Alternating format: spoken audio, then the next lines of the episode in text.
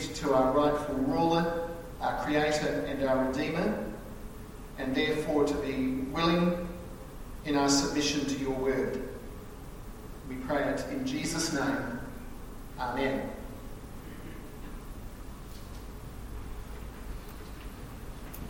Covenant people of God, this is the uh, time of the year when many people are busy giving to others. Presents for families and relatives, donations to ensure that children in poor families have some Christmas presents and such things. And I dare say most people, Christian and non Christian, most people would agree it is good to give. However, the Christian should never think that his idea of good or his understanding of giving is something that he has in common with the unbeliever. Christians differ with respect to both the definition and the uh, definition of good and uh, also the definition, the idea of giving. And we do not have that in common with unbelievers. We have a different motive for giving. We do not have that in common with unbelievers. And of course, in many cases, we would not want to contribute to some of the causes that, that they do, though uh, to others we might. Now, Westminster, in this article, this first article in chapter 16, uh, by its definition of things, makes very clear that there are radically different views of good works and of the kind of service that one offers to God. And it shows that by its restrictive description of good works, that they are only this and not that. So that contrast is made between different views, uh, different attitudes and approaches to the subject. Two points as we look at this. First of all, what we do not give, and secondly, what we do give. So we uh, take that contrast here, what we don't give and what we do as God's people. In the first place, then, there are situations in everyday life where people refuse gifts that are offered to them. For example, if you feel that someone has given you a gift that is inappropriate, or if they want to give you a gift that you feel has been obtained unethically, or if you're aware that they are giving that thing to you for the wrong reasons. For example, uh, if somebody who actually hates you and you're well aware that they hate you and they try and give you something, you might say, look, I, I don't want it. I'd rather have your friendship. I don't want I don't want a gift given under these circumstances. And some people may refuse gifts simply because they don't actually like or want that particular thing. Those who are giving such gifts don't always understand the reasons why their gift is refused. And sometimes they may feel offended by that. Sometimes perhaps justifiably so. But nevertheless, there are situations where it would, be not, it would not be right to accept a gift from another person. Applying this observation about the way humans deal with each other to the way the Lord deals with this matter of giving, of service to Him, of things that people offer to Him, uh, we can note that unbelievers and hypocrites within the church, uh, nominal Christians, those who are only Christians in name only, but don't have a heart for the Lord, they may feel that they are doing a certain thing which is a good deed. They may feel that they're offering a gift of service to the Lord in what they do in the church, for example and they can see no reason at all very often why God should refuse or reject their offering, or why He should regard the deeds that they have done, perhaps to help other people in the church or people out in the community. Why should the Lord regard this as unacceptable? Why should He say this is not really a good deed? Of course, it's a good deed. It's good to help other people. It's good to do work in the church. And they simply can't understand why the Lord would come with a different criterion for what is good and acceptable. But that does not mean that the Lord is bound by their perceptions. Even we as human beings would balk at, for example, receiving a gift that comes out of stolen goods. Well, God is not a creature He's not a human being. He is the sovereign God, and he is not bound by anyone else's perception. And in his sovereignty, he has the right to say, This is what I will accept, and this is what I will not accept. And no one has the right to question his criteria for what is an acceptable offering to him, or to question his definition of what is good as it concerns the deeds of men. What then does he find unacceptable? Well, the text implies or mentions a number of criteria. First, we could say that deeds that arise from a heart that is not in right relationship with the Lord, a heart that is in a wrong relationship with the Lord. If a, a gift, an offering to the Lord, or a deed is done that arises out of that wrong relationship, then it is not acceptable to the Lord.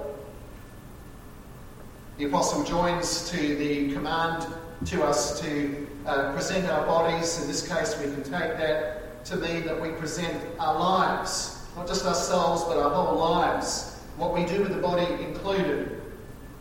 We are told we are to present our lives as a living sacrifice to God, but coupled to that is this warning or this prohibition against being conformed to this world, or conformed literally to this age, to this present world system that is hostile to God and opposed to Him. And this word conformed is a, a very significant word in the text. We'll look a bit later about the uh, command to be transformed in contrast to that. But here there is a, there is a contrast between being, being conformed or transformed. It's good to be transformed, it is not good to be conformed in this case. The word conformed is a word that refers to being shaped or fashioned outwardly to something or someone else, or by something or someone else.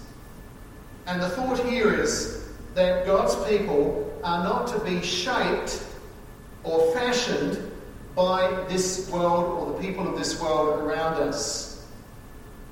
And it's very significant that in this case, the word that's used is a word that refers more to something being shaped or fashioned on the outside rather than on the inside. Because this is being addressed to Christians. Christians who may have and do have a heart that is right with the Lord, but nevertheless, outwardly, we are capable of being moulded, shaped, or fashioned by the hostile world around us in certain ways. Peer pressure, for instance. These things affect us, and they affect us also within the church. All the various ideologies and philosophies going around in the world at present. You know, when it rains in the world, it drips in the church. Whether we like it or not, we are all of us affected by these things, and while they may not touch our heart relationship with the Lord, that which He has created in the new man, nevertheless, they do affect us in certain ways outwardly. And that's what we're being warned against here. So the warning is that if you, as a Christian, want to serve God and you want to do things that are good and acceptable in His sight, then you mustn't let the world shape you at that point and shape the kind of works that you want to offer to God if you want Him to find those acceptable. When God's people try to offer deeds that are shaped by the world rather than by God's word, those deeds are not acceptable to the Lord. Second, and closely related to that, service to the Lord, if you want it to be acceptable, it has to be holy. Uh, it has to be holy if you want it to be well pleasing to God. And nothing is well pleasing to the Lord if it is not built on the foundation of the Lord Jesus Christ and moved or motivated by his indwelling spirit. Even Christians are capable of doing deeds and trying to offer those deeds to God, deeds that are not themselves built on that right foundation of the Lord Jesus Christ, but as I said, come from other influences, and deeds that are not moved by His Spirit, but by pressure from other places. And we know that from 1 Corinthians 3, verses 10 through to 15, where we're told that the true Christian will, on the day of judgment, not be will not uh, be destroyed with, with hell. That's, that's not going to happen to any true Christian. But it is possible that particular works that we've done will be burned away as by fire because it will turn out that they were never built on the foundation of the Lord Jesus Christ. So we know that those things can happen to Christian people as well. And here we're being told if you want your deeds to be regarded as good by God, then they have to be on that right foundation and motivated by His Spirit.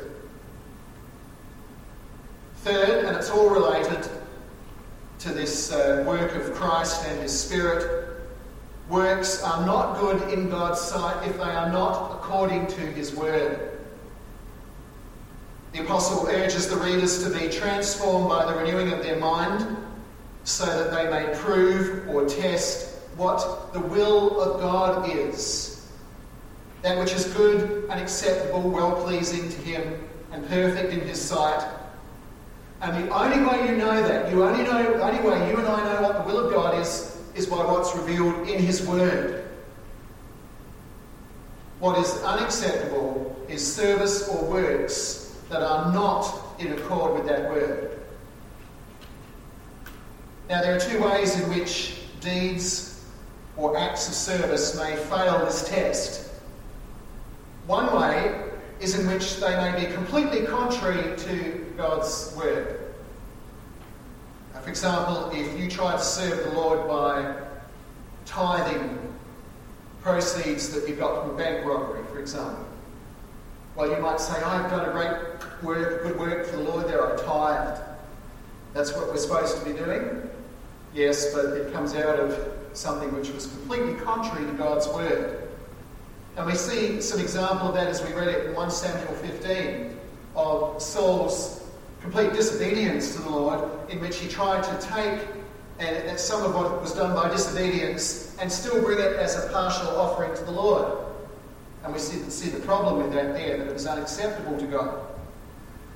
So those things, another example might be trying to serve God by, say, worshipping Him using images of the triune God. Another thing that's forbidden, and again, that would be an attempt to give a good deed, to do a good deed, and offer a sacrifice of worship to God, but contrary to His word, unacceptable. But there is another way in which the word may be ignored, and that is when, when we do deeds that we may describe as being not openly contrary to the word, but nevertheless apart from God's word. Things that are not instituted or commanded or warranted by God's word. And by my putting it this way, some of you may straight away recognise that this is regulative principle language. The regulative principle we accept as Reformed people is nicely expressed in the Heidelberg Catechism, Lord's Day 35, question answer 96, that we in no way worship Him in any other way than He has commanded in His Word. And that's a much more demanding way of putting it than the way some churches in history have put it, where they say, oh, well, when we worship God, we're just not allowed to do anything that's forbidden in the Word. We're not allowed to do anything that's obviously completely contrary to the Word, but if the Word says nothing about a certain thing, well, it's okay to do it. Former people historically have said no. In when we're worshipping God, we only do that which is for which we have a biblical basis. Some say that this stricter version of the regulative principle, this reformed one, that we only do what's warranted by God's word, that this only applies to public worship service. And so when we're in church worshipping God together, then we have to take this stricter approach, and everywhere else in the rest of life, with our general worship of God in our families and what we do during the week, in that respect, we can do a much, uh, take a much looser approach to things. Many argue that way. But the Westminster in chapter 16, article 1, shows that the regulative principle applies to all of life. Good works are only such as God has commanded in His Word. There's that language again of what God commands, warrants, or institutes. Only what God has commanded in His Word, and not such as without the warrant thereof, there's that language again, are devised by men out of blind zeal or pretense of good intention. That's not only in the Westminster in a number of places and the Heidelberg, also the Belgian Confession takes the same approach in Articles 30 to 32, dealing there with church government. And it says, what does the church do in church government? Not what men like to invent for themselves, but only that which is instituted by Christ. There's that language again there in those articles in a number of places in the Belgian Confession. And one of the proof texts that I use for all of this is from, from the scripture, is found in Romans 14, verse 23. Whatever is not from faith is sin. And that is a command or a, a, um, an instruction that applies to all of life in that context. Not just worship services, not just church government, but all of life. Whatever is not from faith is sin. So we can only do good deeds and serve God if what we are doing arises from faith. But what is from faith? Well, how do we know what is from faith if we don't know whether God approves of something? And how do we know what God approves of? Only from what He reveals in His Word. If it is not approved in His Word, no matter how good you might think it is, it is not acceptable to the Lord. And uh, there we can think of another example from Scripture. I think I accidentally mentioned this morning uh, Nadab and Abihu as being in Leviticus 9, but it's actually Leviticus 10. But to mention that example again, Nadab and Abihu, with their sin of offering strange fire to the Lord, they did something that was not commanded or warranted or instituted as if, sure, God's got to be happy with that because we're happy with that and it was not acceptable, and God struck them down for that. Unacceptable worship, because they did what He had not commanded.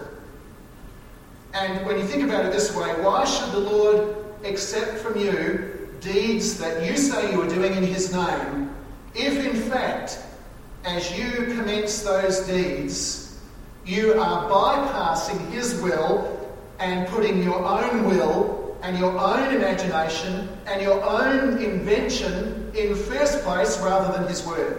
Why should He accept that? Well, when in the second and final place, we do offer the works, the service that the Lord does consider good, obviously it's going to involve the opposite of what we saw in the previous point. Those good works are going to arise out of a right relationship with the Lord. They're going to be built on the foundation of the Lord Jesus Christ, and they're going to be moved by His Holy Spirit. And therefore, they are going to be holy and acceptable to God, well pleasing for the sake of the Lord Jesus Christ, because His perfect works are imputed to us, counted as if we'd done them all, and that is what cleans up our flawed works that we offer, even when we're building on the foundation of Christ. And they will be things that are warranted by His Word. But the text gives us even more information on these criteria. First, we are told that we, you are to present your bodies a living and holy sacrifice by the mercies of God. And that expression, by the mercies of God, means that, as I said, our works are only made well pleasing to God, acceptable. That's another way of translating the word acceptable here, well pleasing. They're only well pleasing through the work and the merits of the Lord Jesus Christ by the mercies of God, by His grace. And when we recognize that, it creates in us a heartfelt gratitude. It creates gratitude, thankfulness in the believer. So that when we serve God in any way at all, whatever it is, during a worship service or during the week, whatever it is, in any way, our good deeds towards our neighbour and towards our brethren, it is something that arises in the Christian out of gratitude for God's mercies, His mercies in Christ. So, gratitude is also an essential motive for acceptable works. Second thing, a bit of added information about the, the works that God does accept. They are described here as your spiritual service of worship. And the word that's translated spiritual here is a word that literally means reasonable or rational. We actually get our word logical from the Greek word that's used here. So, this is your logical service of worship that we're talking about. The things that are acceptable to God are logical service of worship. And it's not talking here about rationalism. Rationalism is when people put human reason above the Word of God. That's rationalism.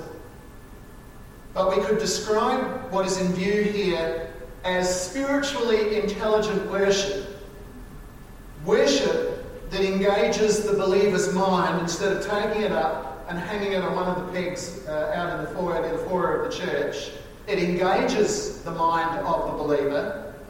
It engages our mind uh, by bringing into our thinking, uh, by the work of the Word of God and the Holy Spirit, uh, bringing to our mind reasons why we want to do good, biblical reasons why we want to do good, biblical reasons why we want to serve God, and why we also want to help our neighbour and especially those of the household of faith. Rather than simply doing God, doing good in some kind of uh, mindless way or worshipping in some kind of mindless way out of custom or habit. When you do something by custom or habit, you don't need to think about it. Uh, if you drive a certain route often enough, you're sometimes not even aware that you've driven it. You're not thinking about it because it's so habitual. Uh, sometimes people even drive over the River Tuckers that way, get to the other side and think, how did I get here? It's all just done by rote without really engaging the mind very much when it's a habit like that. Or perhaps you worship and try to do good deeds and so on uh, because you think that if you don't do those things, other people are going to think less of you. You come to church twice because if you only come once, people will think less of you, or something of that kind. Worship at church and also at home and in everyday life is to be a thoughtful thing for the Christian, governed by thoughts of what the Lord has done for us and also thoughts of what He requires from us in the way that we do good as per His word. A third bit of additional information about what we do when we give uh, an acceptable service to God is that it is a matter of transformation. As I mentioned before, the apostle says, Don't be conformed to this world in that, that way that outwardly we're shaped by the world and go along with the world, but be continually transformed. Another command but this time significantly doing a, using a different word for change than the one that was used with the word conformed. The Bible has several different words, the New Testament has several different words for change, and which one is used is often very, very significant. And the word that is used previously with conformed has that idea of an outward change or shaping, but here the word that's used means something inward, being transformed inwardly. And we get the English word uh, metamorphosis. It's almost exactly the same in the Greek. We get the English word metamorphosis from this word, like a caterpillar to a butterfly. Maybe when you think about a caterpillar turning into a butterfly, you think, uh, well, that's obviously a change of outward appearance. But if you stop and think about it, you realise, well, actually, it's more than that. There's a whole structural, internal change that takes place as well as the caterpillar turns into a butterfly. A Christian experiences a metamorphosis that involves this whole structural change from the inside right through to the outside. Like the caterpillar to the butterfly, only even more so. And as part of that change inwardly, there is a renewing of our mind. by the work of word and spirit, which then enables us to come with a biblical, logical, rational, or reasonable or spiritual service to God. The result is from that also a metamorphosis of our works as you go from an unregenerate state to being born again. There is a metamorphosis of your works that follow from that, as well as your mind and heart.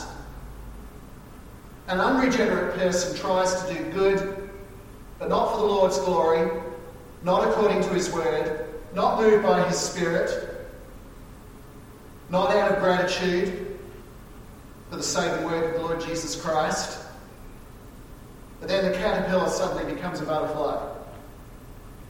Person's born again. And that regenerate person then begins to reflect that inner change of heart and mind, and he comes now with a different definition of what is good, a definition that comes out of the Bible. And a different idea of what service means service to God and then service to our neighbour. And different motives for doing that. He, he wants to do it for God's glory. Never did before, but he wants now to do it for God's glory. And he wants to do it out of gratitude. Never did before, but he does now. And when you think about it, that is a far more amazing transformation than that of a caterpillar to a butterfly. The apostle urges us to cooperate with this change rather than fighting against it. Be transformed, he commands so that we may prove what the will of God is. Uh, another way of saying this would be to say, uh, take God's will and put it to the test in your own life. Apply it. And it, it will demonstrate to you how true and how good it is, the will of God. As you apply it in your life, you'll see the fruit that comes from that, that it is indeed that which is acceptable and pleasing to God and even for Christ's sake, regarded as perfect in his sight. The life of doing good, as the Lord defines it, is a joyous thing. The life of conformity to the world is never joyous. It may seem pleasurable, but it's never joyous. But uh, it's not uh, good, and it does not give that inner joy or other good fruits, that life of conformity to the world. Let us therefore seek the Lord's help to be transformed more and more according to the work of the Lord Jesus Christ, according to God's word and the power of his Spirit, rather than being conformed to the spirit of the world. Amen. Let us pray.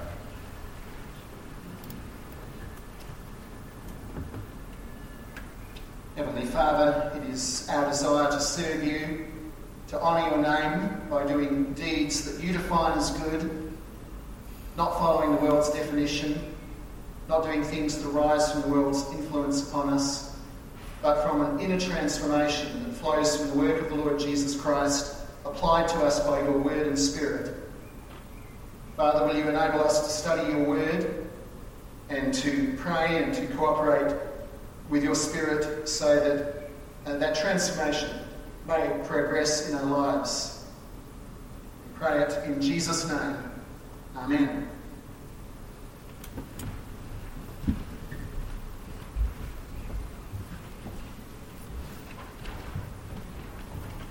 We don't uh, demand a reward for doing what is good. What we do that we think is good as it comes from us is very flawed, but when it is in the Lord Jesus Christ, it is cleansed by his good deeds and his death, so that God is pleased to regard it as good.